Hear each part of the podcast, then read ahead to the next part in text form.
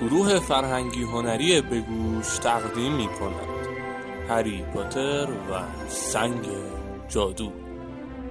اثری از جی کی رولینگ. فصل دوازدهم قسمت دوم.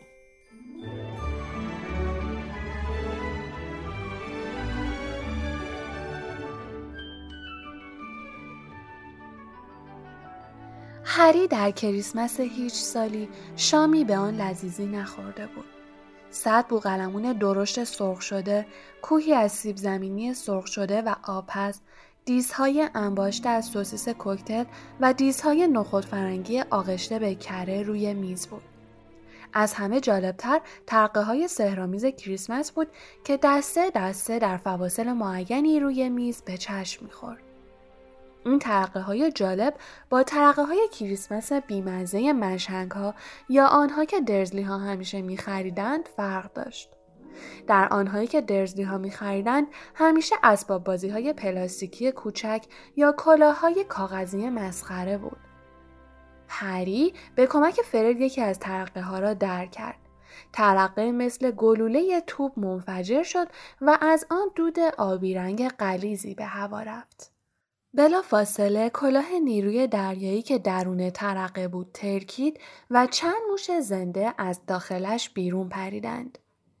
دامبلدور که کلاه جادوگریش را برداشته بود و به جای آن کلاه بچگانه بندار بر سرش گذاشته بود به لطیفه که پروفسور فلیدویک برایش تعریف می کرد می خندید. پس از خوردن بوغلمون نوبت به خوردن دسر مخصوص کریسمس رسید. داخل دسر پرسی یک سیکل نقره بود که نزدیک بود دندانش را بشکند. هری هاگرید را زیر نظر داشت. او جامهای نوشابهش را پی در پی سر می کشید و صورتش سرختر و برافروخته تر می شد تا اینکه بالاخره گونه پروفسور مکگوناگال را بوسید. در همان لحظه چشم هری به پروفسور مکگوناگال افتاد که کلاهش کج شده بود و گونه هایش گل انداخته بود و می خندید. هری از دیدن این صحنه خیلی متعجب شد. وقتی هری از سر میز بلند شد، جیبهایش پر از هدیه هایی بود که از داخل ترقه ها درآورده بود. یک بسته بادکنک نورانی که هرگز نمی ترکیدند، خودآموز و وسایل پرورش قارچ و یک دست مهره شطرنج جادویی. ولی موشهای سفید رفته بودند و دل هری برایشان میسوخت چون احتمالا شام کریسمس خانم نوریس می شدند. بعد از ظهر روز کریسمس هری با برادران ویزلی به محوطه مدرسه رفتند و بعد از یک برفبازی حسابی با لباسهای خیس و برفالود نفس نفس زنان به سالن عمومی گیرفندور بازگشتند تا خود را کنار آتش گرم کنند. هری بعد از یک شکست جانانه از رون توانست قلق مهره های شطرنجش را پیدا کند. اما در این فکر بود که اگر به راهنمایی های پرسی توجه نکرده بود شاید چنان مفتزهانه نمی باخت. همه آنها پس از خوردن ساندویچ بوغلمون، کیک کریسمس و شیرینی سیر شده بودند و پلکشان سنگین شده بود. تا قبل از رفتن به رخت خواب هیچ کار خاصی نکردند جز تماشای دعوا و تعقیب و گریز پرسی و دوقلوها که مدال ویژه دانش آموزان ارشد پرسی را کش رفته بودند. آن روز بهترین کریسمس در تمام عمر هری بود. با این حال در تمام روز فکر مبهمی ذهنش را به خود مشغول کرده بود. وقتی به رخت خواب رفت تازه فرصت فکر کردن به آن را یافت. شنل نامرئی را چه کسی برایش فرستاده بود. رون که حسابی بوغلمون و کیک خورده بود بدون هیچ دغدغه و مشغله فکری همین که پرده های تختش را کشید به خواب رفت. هری خم شد و شنل را از زیر تختش برداشت. شنل پدرش. شنل پدرش بود. دستش را روی آن کشید. نرمتر از ابریشم و مثل پر سبک بود. در یادداشت نوشته بود از آن به خوبی استفاده کن. همان لحظه تصمیم گرفت آن را امتحان کند.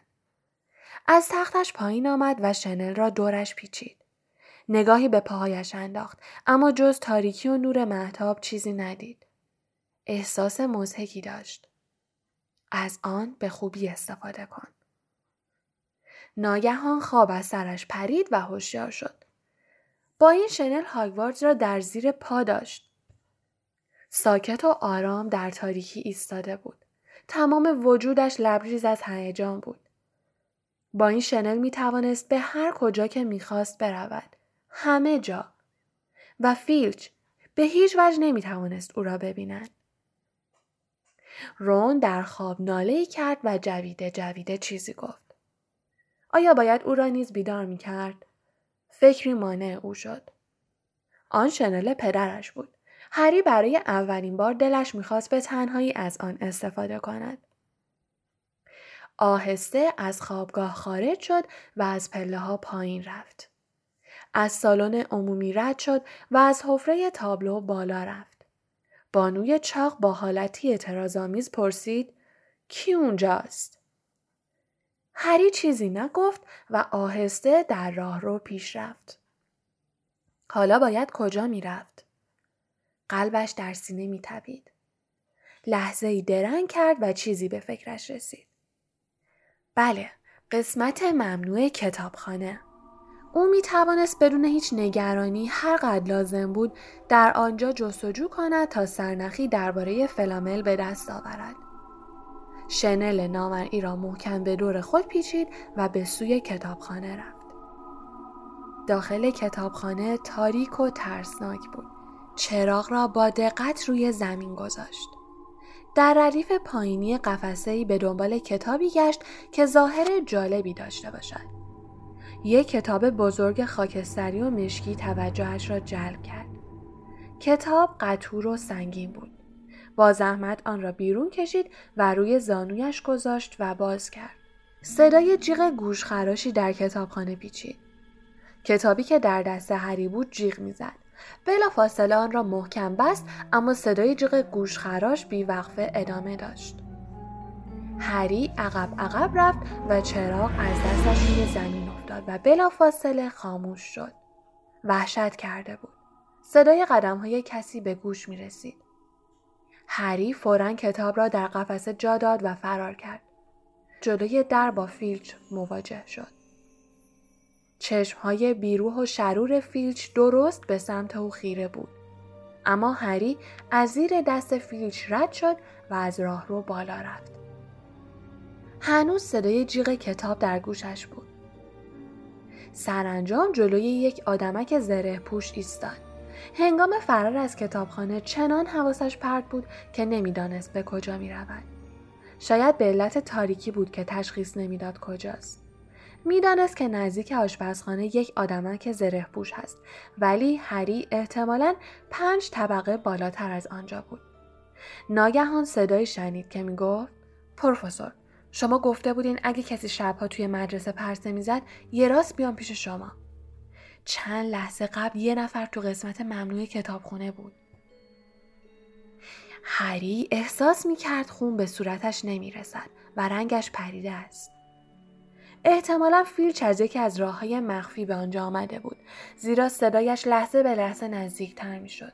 وقتی هری متوجه شد فیلچ برای چه کسی چاپلوسی کرده است وحشت زده شد. صدای اسنیپ را شنید که می گفت چی؟ قسمت ممنوع؟ نمی‌تونن زیاد دور بشن. میگیریمشون. فیلچ و اسنیپ از پیچ راهروی روبروی هری پریدار شدند. هری سر جایش میخکوب شده بود. با اینکه نمی توانستند او را ببینند اما چون راهرو باریک و کم ارز بود اگر جلوتر می آمدند با او برخورد می کردند. شنل نمی توانست جسم هری را ناپدید کند. هری آهسته و بی صدا به عقب برگشت. در سمت چپش یک در نیمه باز بود. تنها امیدش همان در بود. نفس را در سینه حبس کرد و بدون آنکه در را بازتر کند یا توجه آنها را به خود جلب کند به داخل اتاق خزید. آنها درست از کنار هری رد شدند. هری به دیوار اتاق چسبیده بود و به سختی نفس می‌کشید تا اینکه کاملا صدای پایشان دور شد. خیلی به او نزدیک شده بودند. چیزی نمانده بود او را پیدا کنند. چند لحظه بعد تازه چشمش به اساسیه آن اتاق افتاد. شبیه به یک کلاس درس متروکه بود. در کنار دیوار چندین صندلی و میز را روی هم چیده بودند و یک سطل وارونه در گوشه دیگری به چشم می‌خورد. اما روبروی هری چیزی بود که به نظر نمی رسید جایش در آن اتاق باشد. گویی کسی آن را از جلوی راهش برداشته و در آن اتاق گذاشته بود. یک آینه با شکوه و بینظیر بود. با قاب طلایی منبت کاری شده که ارتفاعش به سقف می رسید و بر روی دو پایه قلابی شکل وصل بود. روی قاب قوسی شکل بالای آینه کلمات عجیب و ناشناخته به چشم می‌خورد. پس از رفتن اسنیپ و فیلچ استراب و نگرانی هری فروکش کرد. به آینه نزدیکتر شد تا خودش را در آن ببیند. ولی هیچ انعکاسی از تصویر خودش در آینه ندید. یک قدم جلوتر رفت. باز هم در آینه چیزی ندید. جلوی آینه ایستاد. او ناچار شد با هر دو دستش جلوی دهانش را بگیرد که مانع جیغ زدن خودش بشود. چرخی زد و به اطرافش نگاه کرد. مرد بلند قد مومشکی و لاغرندامی که کنار زن ایستاده بود دستش را دور او حلقه کرد. عینکی به چشم داشت و مویش بسیار نامرتب بود. پشت موهایش درست مثل موهای هری شاخ شده بود. هری چنان به آینه نزدیک شده بود که بینیش به آن می‌خورد. آهسته گفت مادر پدر اما آنها فقط به هری نگاه می کردند و لبخند می زدند. هری به چهره بقیه نگاه کرد و متوجه شد که چشم همه آنها نیز مثل چشمهای خودش سبز است. بینی آنها نیز مثل بینی خودش بود. حتی یک پیرمرد ریزنقش بین آنها بود که مثل هری زانوهای کج و کله داشت. هری برای اولین بار در عمرش اعضای خانوادهش را می‌دید. خانواده پاتر همگی به او لبخند می زدن و برایش دست تکان می دادن.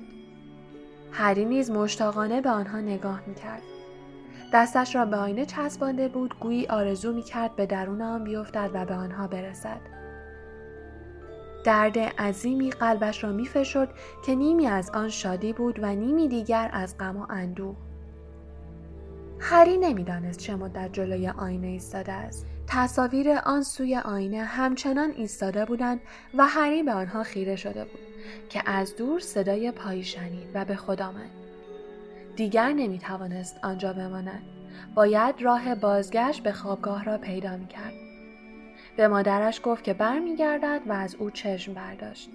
آنگاه با عجله از اتاق خارج شد.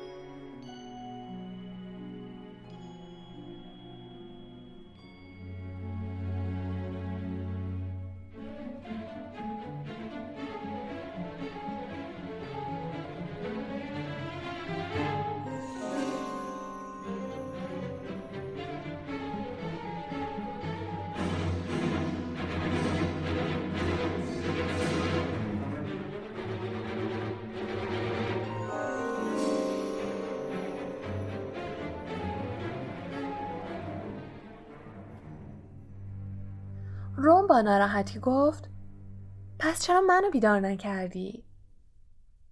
امشب دوباره می‌خوام برم اونجا. تو هم می‌تونی با من بیای.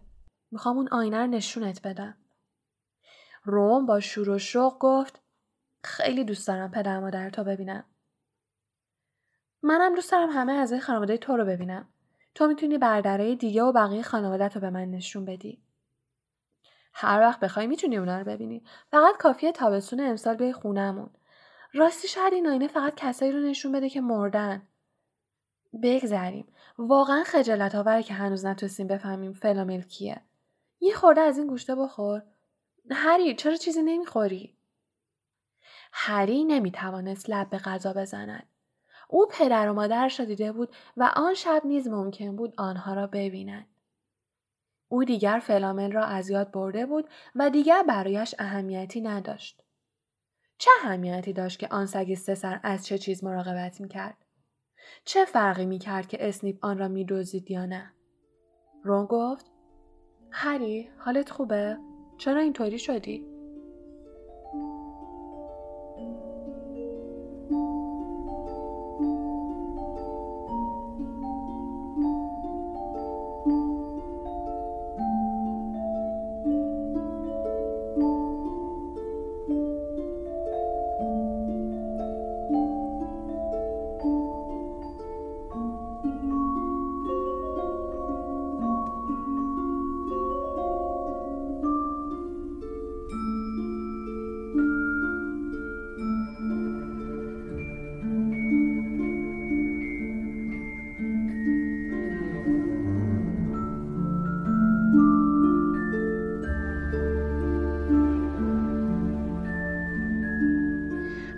از این وحشت داشت که نتواند اتاقی را پیدا کند که آینه را در آن دیده بود این بار دو نفری در زیر شنل بودند و باید آهسته حرکت می کردند.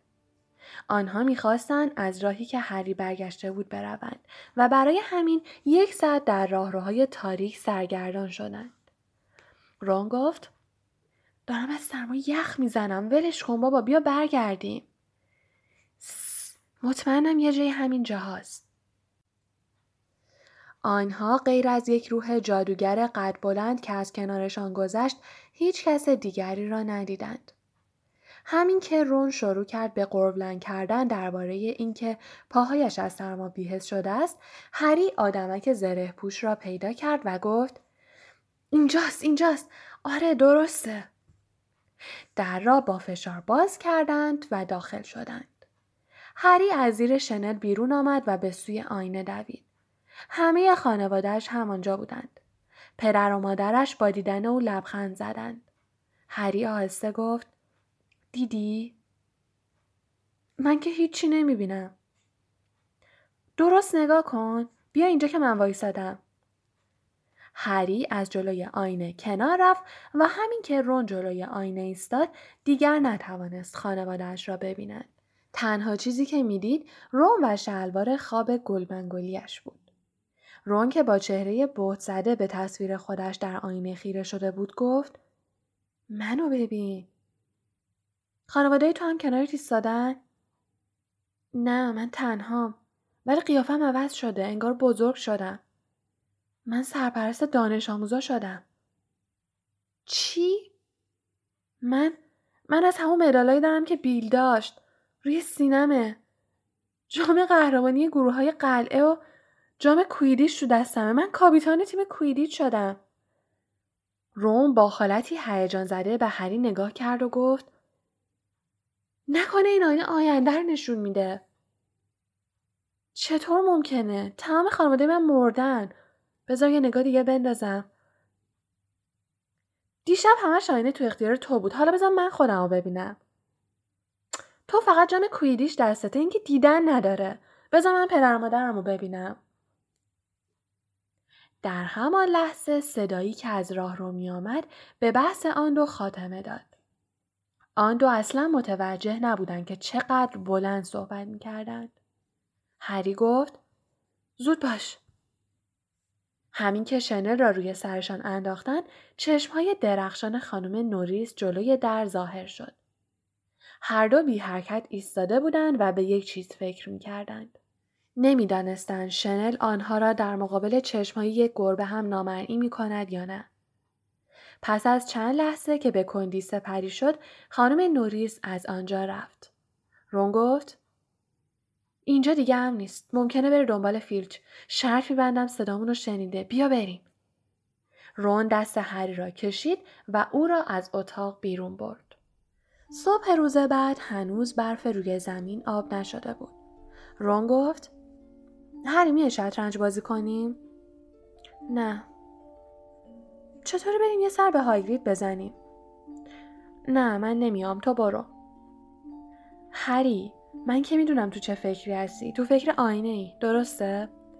ولی امشب دیگه نباید اونجا بری. چرا نباید برم؟ نمی‌دونم همش دلم شور می‌زنه.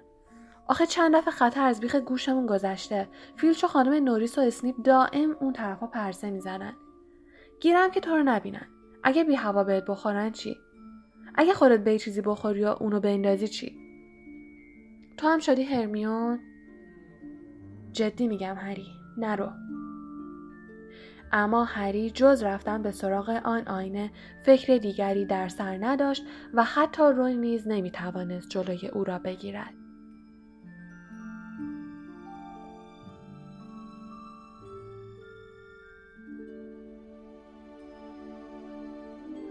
آن شب سومین شبی بود که هری آن مسیر را طی می کرد و این بار بسیار سریعتر از قبل می توانست راهش را پیدا کند. او به سرعت پیش می رفت و خودش می دانست سر صدا کردن کار عاقلانه نیست. با این حال با هیچ کس مواجه نشد. این بار نیز پدر و مادرش همانجا ایستاده بودند و به او لبخند می زدند.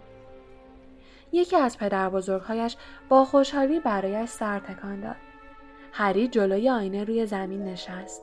هیچ مانعی وجود نداشت و او می توانست تمام شب را در کنار خانواده سپری کند. اما دوباره برگشتی هری؟ هری احساس کرد یک سطل آب یخ روی سرش ریختند. فورا برگشت و پشت سرش را نگاه کرد. کسی که پشت یکی از میزهای کنار دیوار نشسته بود کسی نبود جز آلبس دامبلدور. شاید هنگامی که هری می‌خواست با عجله خود را به آینه برساند از جلوی او رد شده بود. اما چنان عجله داشت که او را ندیده بود. هری گفت من من شما رو ندیدم آقا. خیلی عجیبه که اینقدر به اطرافت بیتوجهی. هری با دیدن لبخندی که بر لب دامبلدور نشسته بود آسوده شد. دامبلدور از پشت میز برخاست و روی زمین کنار هری نشست و گفت خب پس تو هم مثل صدها نفر دیگه جذابیت پنهان آینه نفاق انگیز رو کشف کردی. من نمی‌دونستم اسم این آینه چیه آقا. ولی تا حالا بعد متوجه خاصیتش شده باشی. خب راستش اون خانواده من نشون میده دوستت رون هم توی این آینه سرپرست دانش آموزان شده بود درسته؟ شما از کجا فهمیدید؟ دامبلدور به آرامی گفت من برای نامرئی شدن نیازی به شنل ندارم حالا متوجه شدی این آینه چی رو به ما نشون میده؟ هری با تکان سرش جواب منفی داد. دامبلدور گفت پس بذار برات توضیح بدم. فقط خوشبختترین آدم دنیا می‌تونه از این آینه مثل آینه معمولی استفاده کنه. منظورم اینه که وقتی توی این آینه نگاه می‌کنه خودش رو می‌بینه. متوجه شدی؟ هری لحظه ای به فکر فرو رفت. سپس آهسته گفت این آینه هرچی که بخوایم نشونمون میده. هرچی. هم آره هم نه. این آینه کمابیش آرزوهای قلبی هر کسی رو بهش نشون میده. تو که هیچ وقت خانوادت رو ندیدی این آینه اونا رو نشونت میده. رونالد ویزنی که همیشه با برادراش مقایسه میشه خودش رو تک و تنها می‌بینه که ایستاده و از همه اونا بهتره. با این حال این آینه نه چیزی به کسی یاد میده نه حقیقتی رو نشون میده. خیلی ها مدت زیادی از وقتشون رو جلوی این آینه تلف کردن و محصور و مجذوب چیزی شدن که تو آینه می‌دیدن. بعضی هم دیوونه شدن در حالی که حتی نمی‌دونستن چیزی که دیدن واقعیت امکان پذیره یا نه. فردا آینه به جای دیگه ای منتقل میشه. اما هری ازت می‌خوام که دیگه دنبالش نگردی. اگه هم زمانی دوباره بهش برخوردی اینو بدون که این آینه نمی‌تونه تو رو به سرزمین آرزوات ببره. فقط باعث میشه زندگی خودت هم فراموش کنی. اینو همیشه یادت باشه. خب حالا دوباره اون شنل زیبا رو بپوش و برگرد به خوابگاهتون. اما هری از جایش تکان نخورد و گفت آقای پروفسور دامبلدور میشه یه چیزی ازتون بپرسم؟ البته ولی همین خودش یه سوال بود.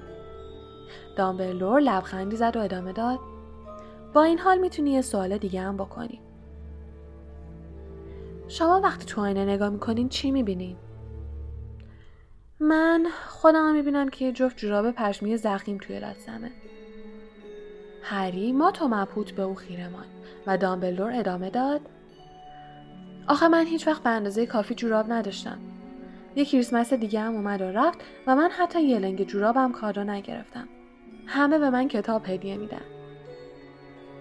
تازه وقتی که هری در رخت خوابش دراز کشید فهمید که ممکن است دامبلدور به او حقیقت را نگفته باشد و هنگامی که خالخالی را از روی بالشش کنار می‌زد متوجه شد که جواب سوالش کاملا شخصی و خصوصی بوده است.